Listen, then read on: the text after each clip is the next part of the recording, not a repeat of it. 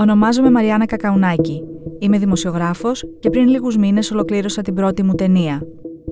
Ένα ντοκιμαντέρ μεγάλου μήκους για την τουρκική κοινότητα που διώκεται. Η ταινία λέγεται Invisible και πραγματοποιήθηκε με την υποστήριξη του μη κερδοσκοπικού δημοσιογραφικού οργανισμού IMED, που ιδρύθηκε και λειτουργεί με αποκλειστική δωρεά του Ιδρύματος Σταύρος Νιάρχος. Σε αυτό το podcast θα σας διηγηθώ την ιστορία των πρωταγωνιστών της ταινίας, των ανθρώπων που μέσα σε ένα βράδυ κατηγορήθηκαν ως τρομοκράτες και έκτοτε ζουν κυνηγημένοι. Με την ιστορία αυτή ξεκίνησα να ασχολούμαι στις αρχές του 2017, αρχικά με την υπόθεση των 8 Τούρκων εξωματικών που το βράδυ της απόπειρας πραξικοπήματος επιβιβάστηκαν σε ένα στρατιωτικό ελικόπτερο και διέφυγαν από την Τουρκία.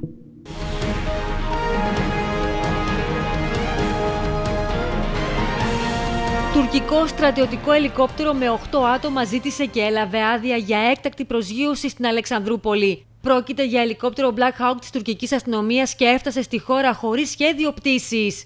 Αρχικά δεν είχε διευκρινιστεί εάν τα άτομα που επέβαιναν στο ελικόπτερο είναι υποστηρικτές του πραξικοπήματος που έλαβε χώρα εχθές το βράδυ στη γειτονική χώρα. Όλα λοιπόν ξεκίνησαν από εκείνο το ρεπορτάζ και συγκεκριμένα από ένα κρατητήριο στους Τρακομακεδόνες. Προσπαθώντας να μάθω περισσότερο για αυτούς τους οκτώ πιλότους που είχαν βρεθεί στο επίκεντρο μιας νέας ελληνοτουρκικής κρίσης, προσπάθησα να τους γνωρίσω. Κρατούνταν τότε στο αστυνομικό τμήμα Χαρνών. Στο βάθος του τμήματος υπήρχε ένας χώρος ουσιαστικά σαν γελί. Δύο δωμάτια με οκτώ κτιστά κρεβάτια και παράθυρα σαν φεγγίτες που έβλεπαν πίσω από τα κάγκελα το ρηπωμένο Ολυμπιακό χωριό. Όταν τελικά κατάφεραν να τους συναντήσω, περίμεναν το δικαστήριό τους. Για να ξεχαστούν, διάβαζαν Κάποιος είχε αναλάβει και κρατούσε ένα ομαδικό ημερολόγιο, έπαιζαν σκάκι και μουσική με ένα μπαγλαμά. Παράλληλα, μελέτησα τη δικογραφία. Παρότι στα τουρκικά μέσα διαβάζαμε πως με το ελικόπτερό τους είχαν προσπαθήσει να δολοφονήσουν τον πρόεδρο Ερντογάν στη Μαρμαρίδα, στο φάκελο που είχαν στείλει οι τουρκικές αρχές στην Ελλάδα δεν υπήρχε κανένα τέτοιο στοιχείο.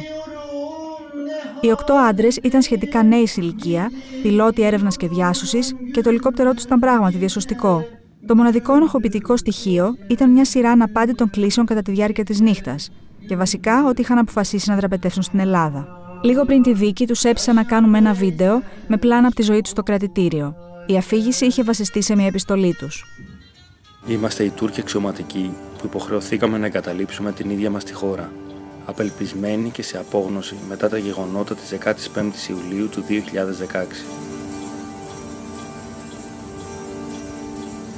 Αυτό που ζητούσαν ήταν μια δίκαιη δίκη. Κάτι που όπως έλεγαν δεν θα είχαν στην Τουρκία σε περίπτωση που η Ελλάδα έκανε δεκτό το αίτημα για έκδοσή τους. Αυτές τις ημέρες διεξάγεται εδώ η δίκη για την έκδοσή μας. Πιστεύουμε στην ελληνική δικαιοσύνη.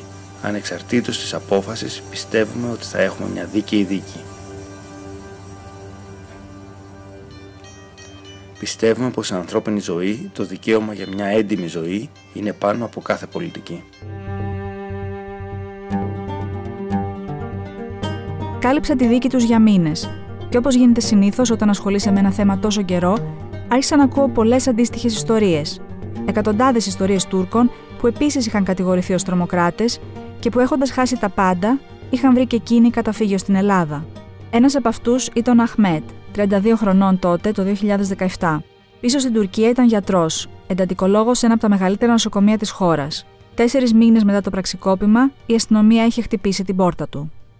Είχαν έρθει για την γυναίκα μου, την Ουρδάν, τη συνέλαβαν και έψαχναν το σπίτι για να βρουν στοιχεία.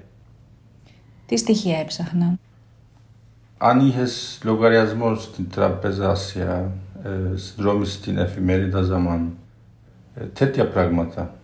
Ε, σημαίνει πώς ήσουν στο κίνημα Γκουλέν ε, και άρα τεροριστ. Τρομοκράτης. Ναι, τρομοκράτης. Ο Φετουλάχ Γκουλέν είναι ένας μουσουλμάνος ιεροκήρυκας που εδώ και χρόνια ζει αυτοεξόριστο στην Αμερική. Είναι επικεφαλής ενός κινήματος που ναι, μεν είναι θρησκευτικό, αλλά διέθετε για πολλά χρόνια τεράστια δύναμη και επιρροή στην Τουρκία στα μέσα ενημέρωσης, την αστυνομία και το δικαστικό σώμα. Παράλληλα, είχε δημιουργήσει ένα τεράστιο δίκτυο σχολείων, με κυβερνητικών οργανώσεων και επιχειρήσεων, με την ονομασία Χισμέτ, που στα τουρκικά σημαίνει υπηρεσία. Για χρόνια, ο πανίσχυρος Γκιουλέν ήταν από τους μεγαλύτερους συμμάχους του Ερντογάν.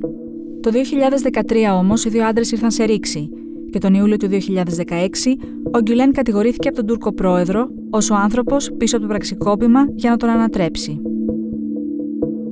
Από την επόμενη κιόλας μέρα ξεκίνησαν οι διώξεις. Έκτοτε, πάνω από ένα εκατομμύριο Τούρκοι πολίτες έχουν ανακριθεί με τους περισσότερους από αυτούς να αντιμετωπίζουν βαριές κατηγορίες για συμμετοχή σε τρομοκρατική οργάνωση. Ανάμεσά τους και η σύζυγος του Αχμέτ, η Νουρντάν, η οποία ήταν καθηγήτρια πληροφορικής. Το βράδυ της σύλληψής της είχε οδηγηθεί στη φυλακή. Πόσο έμεινες στη φυλακή, Περίπου 6 μήνες. Ήταν δύσκολο. Μπορώ να πω οι πιο δύσκολοι μήνε στη ζωή μου.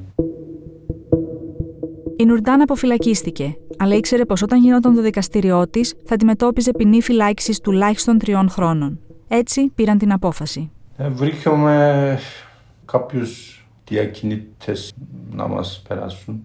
Πληρώσαμε περίπου 5.000 ευρώ Από πού ήρθατε, από πού μπήκατε στη χώρα, από την Εύρο. Από τον Εύρο, Από τον Εύρο. με τα πόδια. Ναι, με τα πόδια περίπου 15 χιλιόμετρα περπατήσαμε.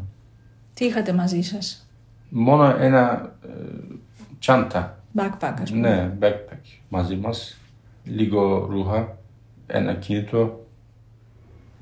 Έφτασαν στη Θεσσαλονίκη και από εκεί στην Αθήνα. Ο Αχμέτ έπιασε σχετικά γρήγορα δουλειά σε ένα μεγάλο τηλεφωνικό κέντρο. Οι συνομιλητές του βρίσκονταν στην Τουρκία και βέβαια δεν είχαν ιδέα πως το τεχνικό πρόβλημα του κινητού τους το έλυνε ένας διοκόμενο στην Αθήνα. Εκείνη την περίοδο, αρχές του 2017, υπήρχαν πάνω από 100 αφήξεις Τούρκων την εβδομάδα. Έτσι, κάποια στιγμή πήραν την απόφαση να δημιουργήσουν ένα χώρο. Τι χώρος ήταν αυτός, Ένας όρος που μπορεί να έρθουν, να κάτσουν, να νιώσουν πως δεν είναι μόνοι τους. Ε, Δεν είναι αρκετό, ε, αλλά είναι κάτι. μια αρχή. Ναι, Νίκησαν ένα διαμέρισμα σε ένα πενταόροφο κτίριο κάπου στην Αθήνα. Όταν το έμαθα, ζήτησα από τον Αχμέτ να τους επισκεφτώ, αλλά για ένα μεγάλο διάστημα ήταν διστακτικός. Η τοποθεσία ήταν μυστική. Θεωρούσαν πως το να γνωρίζει κάποιος εκτός της κοινότητας στη διεύθυνση είχε ένα ρίσκο. Πέρασαν πολλοί μήνες για να με προσκαλέσουν. Αλλά τελικά, στις αρχές του 2019, έφτασα στο κτίριο. Ήταν αργά το βράδυ και από το δρόμο έμοιαζε τελείως άδειο. Ανέβηκα στον πέμπτο όροφο και αντίκρισα δύο πόρτες. Σε καμία δεν έγραφε κάτι στο κουδούνι. Άκουσα όμως θόρυβο από το ένα διαμέρισμα και χτύπησα.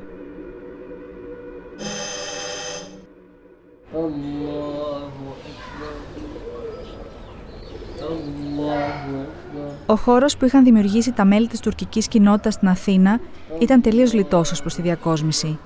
Θύμιζε γραφεία που μόλις έχουν ανοίξει, αλλά για την κοινότητα των Γκυλενιστών ήταν σαν ένα δεύτερο σπίτι. Την ημέρα που τους επισκέφτηκα για πρώτη φορά, κάποιοι έπιναν τσάι στην κουζίνα και συζητούσαν. Τα μικρότερα παιδιά έπαιζαν σε έναν ειδικά διαμορφωμένο χώρο με παιχνίδια. Υπήρχε και ένας χώρος προσευχής. Ανά μία ώρα ξεκινούσε και μάθημα ελληνικών. Το προηγούμενο μάθημα κάναμε διαλόγους για μεσίτη και πελάτη. Τώρα να θυμηθούμε το κομμάτι με τα επαγγέλματα. Ε, τι δουλειά κάνεις τώρα, Ερσάν; Ήταν ήμουν, ήμουν στην Τουρκία ε, γεωγραφία καθηγητής. Καθηγητής γεωγραφίας. Ωραία. Πολύ ωραία. Ωραία. Τώρα μέση της. Ωραία. Τώρα μεσίτης. Εκείνο το βράδυ, σε αυτόν τον μικρό, αρχικά κρυφό χώρο, συνειδητοποίησα πως η ιστορία αυτή είναι σε εξέλιξη. Αυτό όμως που μου έκανε τρομερή εντύπωση ήταν πως κανείς τους δεν ήθελε να μιλήσει για το τι τους είχε συμβεί. Without name. Ακόμα και όσοι διστακτικά και ανώνυμα μου έλεγαν την ιστορία τους, ήταν πολύ φοβισμένοι για το τι μπορούσε να του συμβεί. Αυτό δεν θέλω να δημοσιευθεί γιατί σκέφτομαι ότι θα δημιουργήσει προβλήματα δηλαδή στην οικογένεια μου που έχουν μείνει πίσω δηλαδή στην Τουρκία. Γι' αυτό θα ήταν καλά να μην το αναφέρετε. Μια από τις πρώτες ιστορίες που τελικά δημοσίευσα το καλοκαίρι του 2019 ήταν του Αχμέτ. Ο τίτλος ήταν Οι αόρατοι Τούρκοι της Αθήνας και ήταν μια πρώτη αποτύπωση της κοινότητας που είχε δημιουργηθεί. Βέβαια, ακόμα και ο Αχμέτ φοβόταν. Στο κείμενο είχα αλλάξει το όνομά του σε Μεχμέτ. Κάποιοι άλλοι με είχαν παρακαλέσει να αλλάξω όχι μόνο το όνομα, αλλά και το επάγγελμά τους. Τι φοβόντουσαν όμως; Τα πάντα φοβούνται. ε, Γιατί ακούμε ε, κάπου έγινε κάτι από τις ΜΙΤ Τις τουρκικές μυστικές υπηρεσίες. Ναι, ναι. Τι, τι έγινε; Απαγωγές. Όχι στην Ελλάδα, αλλά έχουν γίνει ακόμα και στην ευρωπη Ε, γι' αυτό φόβονται. Όσο άκουγα όλες αυτές τις ιστορίες, καταλάβαινα πόσο κρίσιμη είναι η κατάσταση. Πλέον ήμουν σίγουρη πως έπρεπε να κάνω κάτι περισσότερο, κάτι μεγαλύτερο από ένα άρθρο. Και νομίζω πως τότε πρωτοσκέφτηκα την ιδέα μιας ταινίας. Αχμέτ, θυμάσαι την πρώτη φορά που, που συζητήσαμε έτσι την ιδέα να, κάνουμε, να κάνω ένα ντοκιμαντέρ με εσάς; Ναι, ναι, Τι; τρελάθηκα. Τρελάθηκες. ναι, ναι, τρελάθηκα. Τι σκέφτηκες; Μου φαίνεται πολύ δύσκολο. Δεν προσπάθησα όμως να τους πείσω. Ήξερα πως πρέπει να πάρουν μόνοι τους την απόφαση. Για μήνες το σκέφτονταν και ήταν διστακτικοί. Μέχρι που στις 26 Σεπτεμβρίου του 2019 ένα τραγικό δυστύχημα τα αλλάζει όλα. Μία βάρκα που μετέφερε τέσσερις οικογένειες Τούρκων ανατράπηκε στο Αιγαίο. Συγκεκριμένα είχαμε να κάνουμε με νοτά του επίπεδο ανάμεσά τους σύμφωνα με πληροφορίες. Ήταν και δύο δικαστικοί, οι οποίοι ξεκίνησαν περίπου τα μεσάνυχτα από το Τσεσμέ με προορισμό την ε, Χίο. Η είδηση όμως έμεινε εκεί.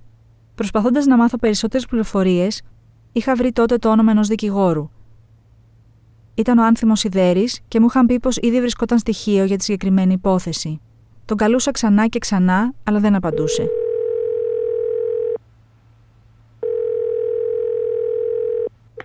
Κάποια στιγμή κατάφερα να τον βρω. Παρακαλώ. Κύριε Σιδέρη, καλησπέρα. Η Μαριάννη Κακαουνάκη. Καλησπέρα σας. Μου είπε αργότερα πως και εκείνος είχε δυσκολευτεί πολύ. Είχε αντιμετωπίσει στοιχείο μια πρωτόγνωρη κατάσταση.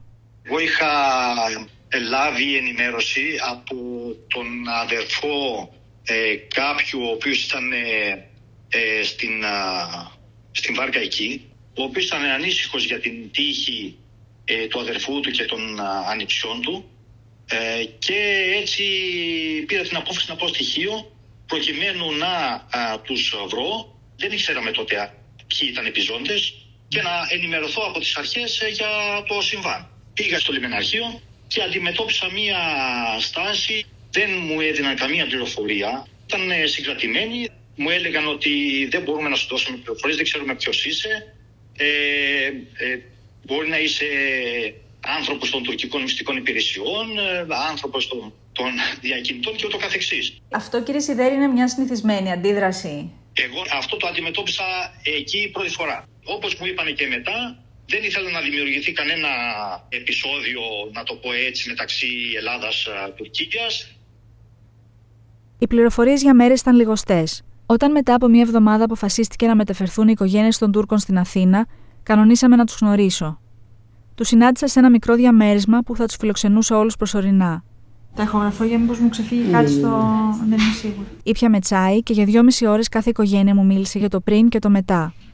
Οπότε ο Ασλάν τι δουλειά κάνει, είναι από τους... Niye demek istediğinizi abi?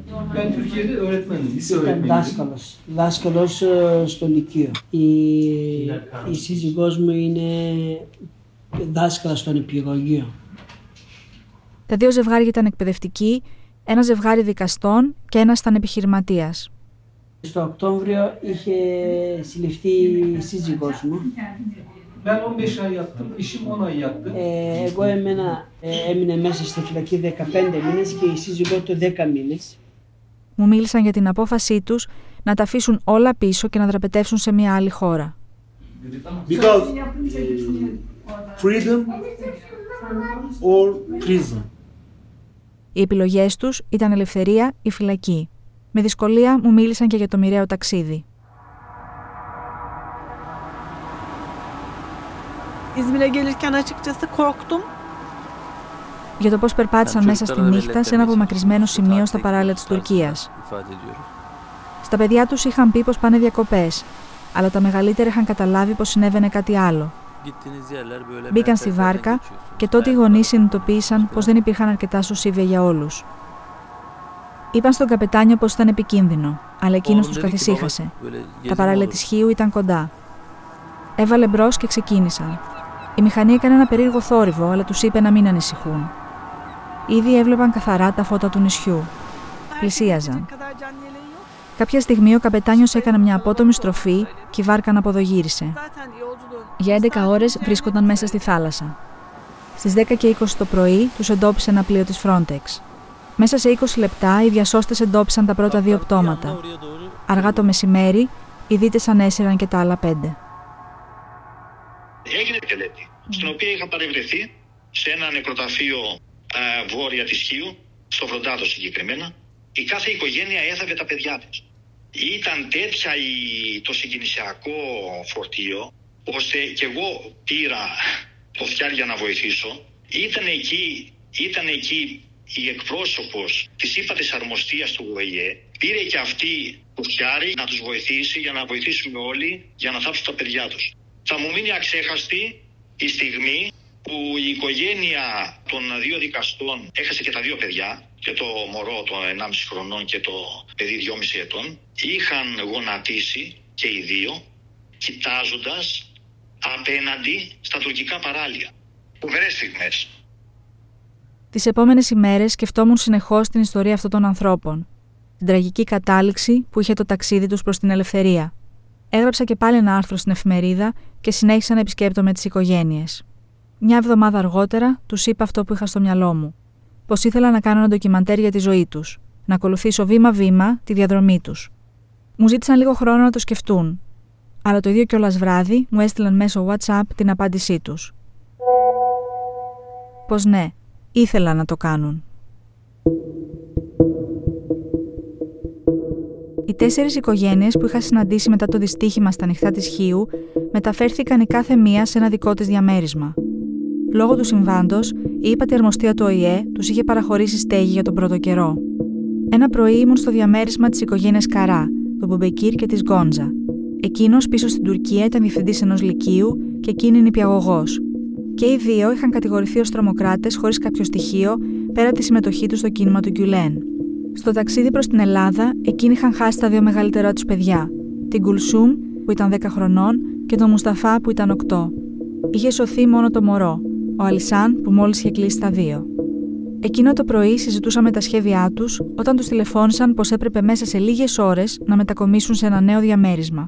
Θα ήταν το τρίτο μέσα σε ένα μήνα.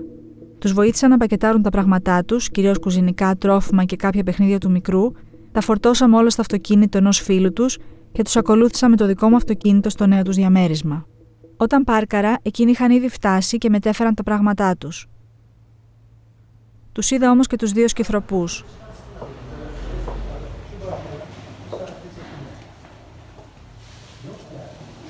Μπήκα κι εγώ στο διαμέρισμα και εκεί κατάλαβα τι είχε συμβεί. Ήταν ένα διάρρη που έβλεπε σε ένα μικρό ακάλυπτο. Ήταν σε τραγική κατάσταση. Γεμάτο κατσαρίδες, παντού σκουπίδια, από τσίγαρα.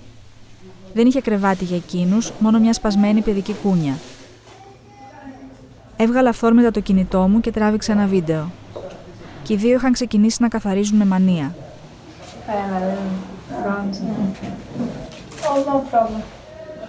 Το no problem, δεν υπάρχει πρόβλημα, έγινε κάπως το δικό μας αστείο. Το επόμενο διάστημα, ό,τι πρόβλημα και να προέκυπτε, και προέκυπταν πολλά, η απάντησή της ήταν πάντα η ίδια. Μου είχε κάνει εντύπωση η ψυχραιμία με την οποία αντιμετώπιζε τα πάντα. Μήνες αργότερα συνειδητοποίησα πως έχοντας χάσει τα πάντα, ήταν απλά σε κατάσταση επιβίωσης. Οι περισσότεροι Τούρκοι που έχουν έρθει στην Ελλάδα με τον ίδιο τρόπο κουβαλάνε ένα τραύμα. Μπορεί όχι τόσο βαρύ όσο η Γκόντζα και ο Μπουμπεκίρ που έχασαν τα δύο τους παιδιά, αλλά όλοι τους έχουν αφήσει πίσω ένα κομμάτι της ζωής τους. Το σπίτι τους, τις δουλειές τους, οικογένεια και φίλους. Όταν έρχονται στην Ελλάδα, πρέπει να ξεκινήσουν από το μηδέν, συχνά σε πολύ δύσκολες συνθήκες. Ο δικηγόρος Άνθιμος Σιδέρης έχει χειριστεί πολλές υποθέσεις τους. Όταν κάναμε τα γυρίσματα, η χρόνη η διαδικασία για το ναι. άσυλο ήταν για τους Τούρκους συγκεκριμένα, ναι. μας είχατε πει, κοντά στα 5-6 χρόνια. Να, να, να σας πω περίπτωση που είχε κάποιος για την εξέταση, για την εξέταση του αιτήματός του για διεθνή προστασία είχε, ε, του, έχει, του είχε οριστεί συνέντευξη το 2027. Δηλαδή να περιμένει 7 χρόνια. Όταν, τι έλεγε η οδηγία η ευρωπαϊκή, ότι θα πρέπει να ολοκληρώνεται η διαδικασία του ασύλου μέσα σε 6 μήνες. Ποια είναι τώρα η κατάσταση η σημερινή, επειδή υπάρχει τόσο περιορισμός από την Ευρωπαϊκή Νομοθεσία που θα πρέπει να διεκπεριώνεται μέσα σε 6 μήνες, έτσι, τι κάνουν, επειδή δεν μπορούν να το διεκπεριώσουν μέσα σε 6 μήνες, τους αφήνουν τους ανθρώπους χωρίς καταγραφή επί μήνες. Μάλιστα. Οπότε είναι τελείως στον αέρα, είναι αόρατη δηλαδή αυτό που είναι. Είναι αόρατη. Ε, δηλαδή, δηλαδή αυτοί δεν φαίνονται, αλλά και όταν καταγράφονται, τι τους λέει; Δεν έχεις δικαίωμα εργασίας για έξι μήνες. Επίσης, δεν έχει δικαίωμα χρηματοδότησης, ότι είναι ετούντε άσυλο. Δεν παίρνουν καμία οικονομική ενίσχυση. Αυτό αναγκάζει πολλούς να μπλέκουν σε κυκλώματα προκειμένου να αναζητήσουν πλέον το δικαίωμά τους να εξεταστεί το άσυλό του σε εύλογο χρόνο σε άλλες χώρες που μπορούν να το κάνουν. Τα διαβατήρια των περισσότερων διοκόμενων Τούρκων έχουν μπει στη λίστα των κλεμμένων και απολεσθέντων ταξιδιωτικών εγγράφων της Ιντερπολ από τις τουρκικές αρχές. Ο μόνος τρόπος να ταξιδέψουν είναι με ένα πλαστό διαβατήριο.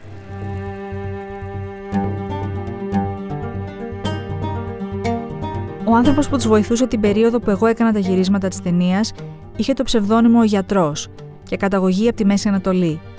Κανείς δεν τον συναντούσε από κοντά. Η επικοινωνία γινόταν αποκλειστικά μέσω τηλεφώνου και τα διαβατήρια τα παραλάμβαναν μέσω τρίτων.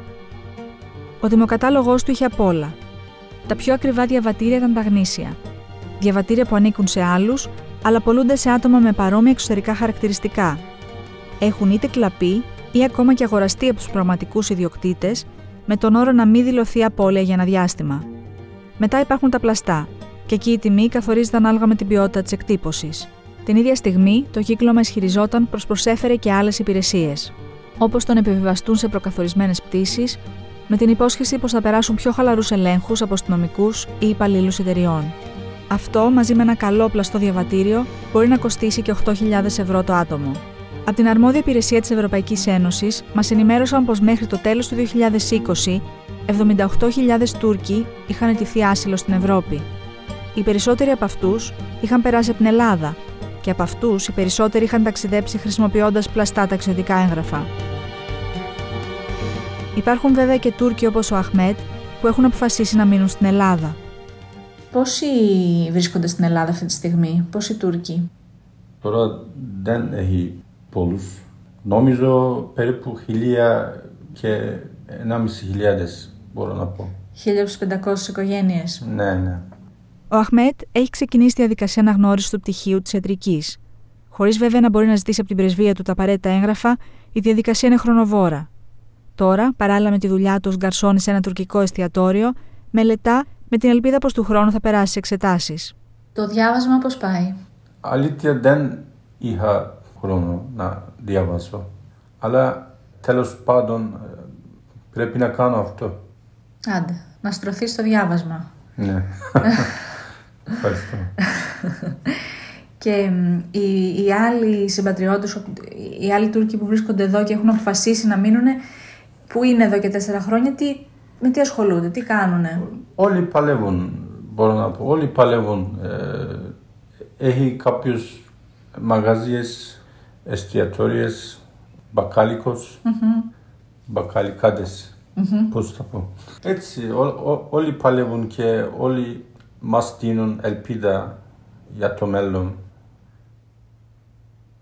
Ο χώρος που είχαν φτιάξει για να μαζεύονται, εκεί που τους είχα συναντήσει για πρώτη φορά και η διεύθυνσή του ήταν για χρόνια μυστική, είναι πια επίσημα η έδρα μιας οργάνωσης.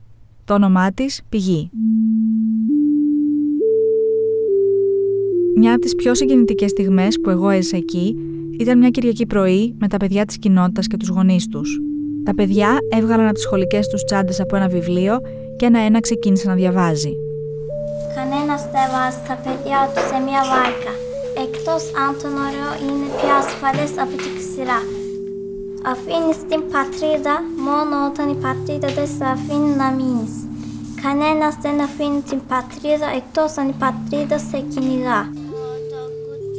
Λίγη ώρα αργότερα πήγαν όλοι μαζί σε ένα βιβλιοπωλείο. Εκεί τους περίμενε μια Ελληνίδα δασκάλα που είχε φέρει τους δικούς της μαθητές. Όλα μαζί τα παιδιά, Έλληνες και Τούρκοι, διάβασαν τις ιστορίες που είχαν επιλέξει. Ήταν μια όμορφη κυριακάτικη δραστηριότητα για τα παιδιά, αλλά για τους γονείς ήταν κάτι μεγαλύτερο. Όσα χρόνια βρίσκονται εδώ, ένιωθαν πάντα πως δεν πρέπει να τραβάνε την προσοχή, πως έπρεπε να ζουν ως φυγάδες. Εκείνο το πρωινό όμως, όσοι συμμετείχαν ένιωθαν πως έκαναν ένα σημαντικό βήμα, πως ίσως σιγά σιγά ξεκινούσε για αυτούς και τα παιδιά τους ένα νέο κεφάλαιο. Πως πλέον δεν ήταν αόρατη. Η σειρά podcast Invisible βασίζεται στην έρευνα που πραγματοποιήθηκε για το μόνιμο ντοκιμαντέρ με την υποστήριξη του μη κερδοσκοπικού δημοσιογραφικού οργανισμού IMED. Έρευνα αφήγηση Μαριάννα Κακαουνάκη. Sound design και μίξη ήχου Άρης Αθανασόπουλος. Παραγωγή Παναγιώτης Μένεγος. Στην παραγωγή βοήθησε η Μυρτώ Λεκατσά, ενώ η πρωτότυπη μουσική που ακούγεται είναι του Άγγελου Τριανταφύλου και γράφτηκε αποκλειστικά για την ταινία.